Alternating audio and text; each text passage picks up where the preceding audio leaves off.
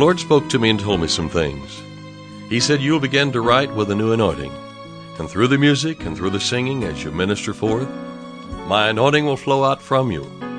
Those who believe that and receive that anointing will be healed in their body, financial need will be met, harmony will come to the home.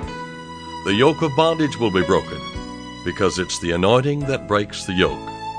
I'm David Ingles, and this is the Hour of Anointing.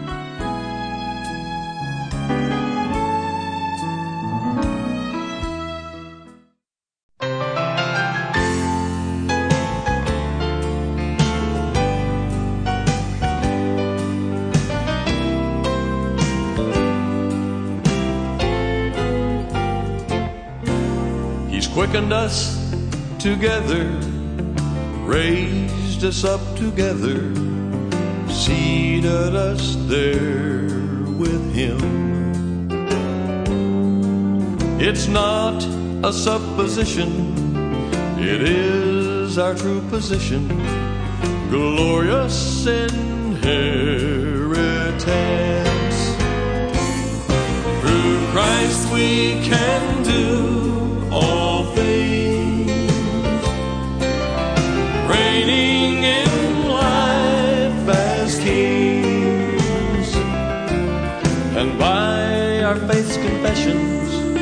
possessing our possessions, glorious inheritance.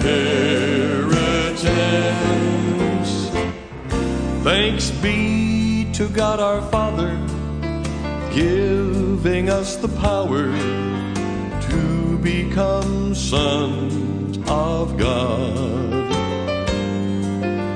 Victory is our status, it's not something to be added, it's our glorious inheritance. Through Christ we can do all things, reigning in life as kings. And by our faith's confessions, we're possessing our possessions, glorious inheritance.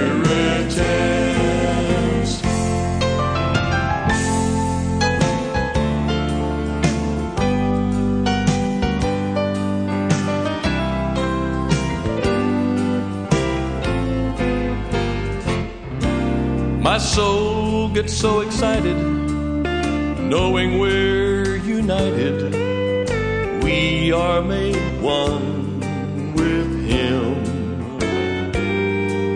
Through Jesus' blood's attesting, it's in this fact we're resting, it's a glorious inheritance. Through Christ we can do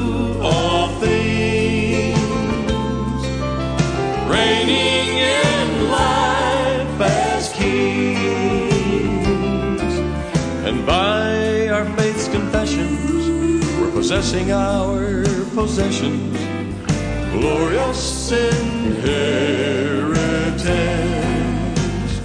It's a glorious inheritance.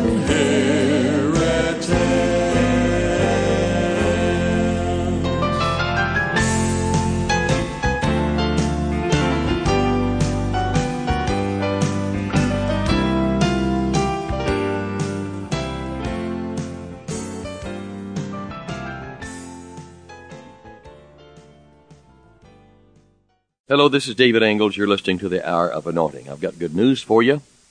You can identify with Christ. If you're a believer, you really are identified with Him, but we must stir this up in our thinking and know really who we are in Him and what we have in and through Him. But the good news is, is everything is yours that you walk upon. Now this is a law of God.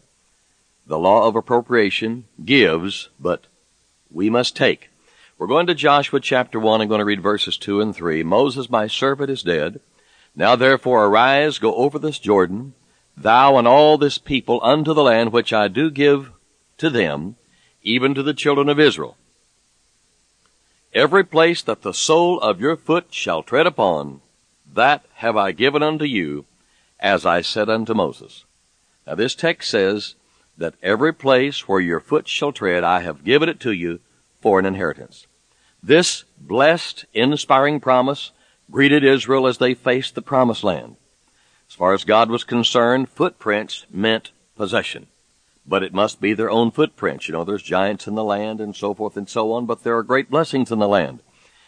Uh, Joshua, our Joshua, which is Jesus Christ, gives us the same assurance, the same kind of a promise, by making it plain that every promise in the New Testament that we put our feet upon is ours for an inheritance.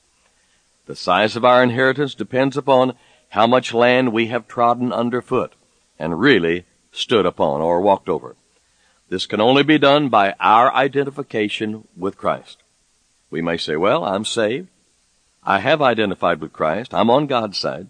But it means more than that.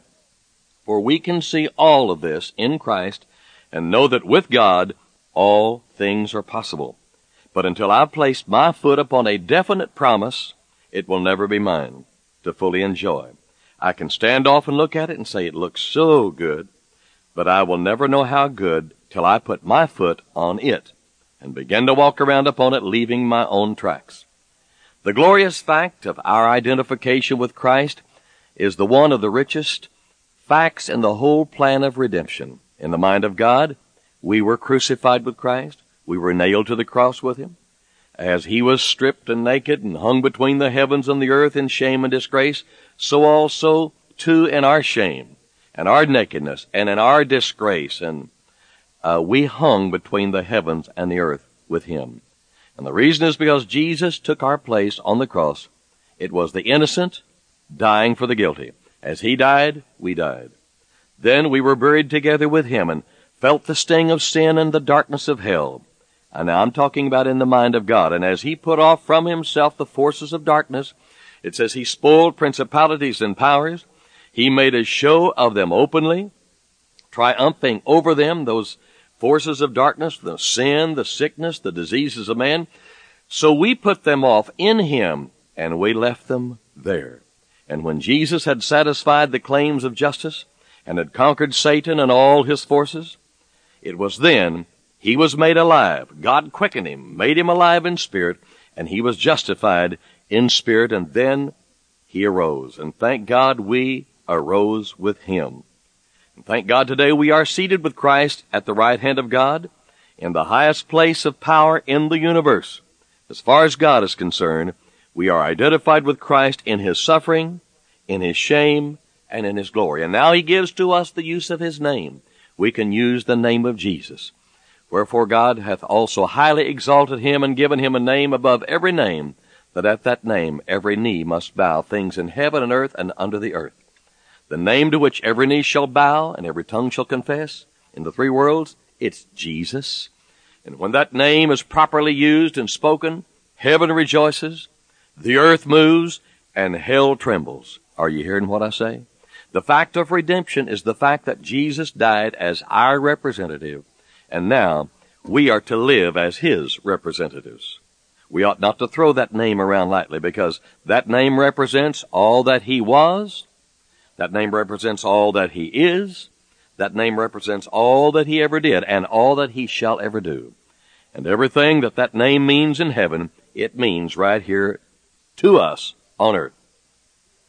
God has put no limitations on our use of the name of Jesus. The real question today is do I understand what God has done in giving me that wonderful name of Jesus to use at my will? It's a living fact that when Jesus was crucified, one, he took my place as a sinner. Two, he bore my sins in his body on the tree. Number three, he bore my diseases and every discomfort that Satan uh, would want to put on me. And the judgments of God that should have been on me were heaped upon him. He not only put my sin and shame away, but he put my diseases away. And he put me away also, the sinner, me that is. So today, by God's grace, I can stand with him, in him, as free from all the past as he was free when he arose from the grave and ascended on high. And I want you to get a hold of that today. Whatever Jesus is right now, we are. As he is, the Bible says, so are we in this earth. Because we are identified with him we become new creatures in Christ.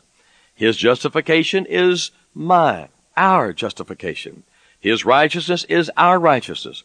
His health is my health. His freedom from Satan's dominion is my freedom. Some will say, none is righteous, no, not one. Well, I'm part of that one. His freedom from condemnation is my freedom from condemnation. His freedom from infirmities is my freedom from infirmities. You know, the only person God ever made sick was Jesus. And He did that for us. And in Him we enjoy all that Jesus did, all that He accomplished, and all that He now is. And I'd like to say it this way. If He bore my sins, I don't need to bear them. If He bore my infirmities, then I don't need to be sick and carry them. If I do, then He died in vain. So when I accepted Jesus as my Lord and Savior, confessed Him as my Lord, I was baptized into his name and into his standing before the Father God. And as he has become my representative up there, I am his representative here on the earth. And so are you if you're a born again believer. I want you to be encouraged in that today. And whatever he is today up there, so are we in this earth. Whatever he is today. If he's healed, we're healed. If he's risen, we're risen. If he's set free, we're set free. So I can say to you to be identified with Christ means that the struggle is over and there's no war going on. Thank God. We are into that haven, our desired haven, in Christ, seated with Him in heavenly places, far above all principality, power, might, and dominion. And today we can stand before God and the angels, and yes, even before Satan, knowing that we are clothed with Christ. We have put Him on. We can see that in Ephesians 4 verses 22 through 24. We've put on the new man. We're hidden in Christ. As we use that name, the devil thinks that's Jesus speaking. We say in the name of Jesus, we look like Jesus, we sound like Jesus. Galatians 2:20 and I say of a truth that it is no longer I that liveth, who's living? Well, Christ liveth in me, and the life which I now live in the flesh, I live by the faith of the Son of God, who loved me and gave himself for me. I don't have to take this position or beg for it. I am in this position. It is our glorious inheritance. I don't have to struggle for it or believe for it or die daily for it. I am in it. It is mine. It is yours. If you're a believer, by the Spirit of the living God, I was born into this position, into the family of God. It is our glorious inheritance. You've been listening to The Hour of Anointing. To order David Ingles products, including music CDs and downloads, soundtracks, and songbooks, call us toll free at 1 877 34 Radio or visit us online at diministries.org.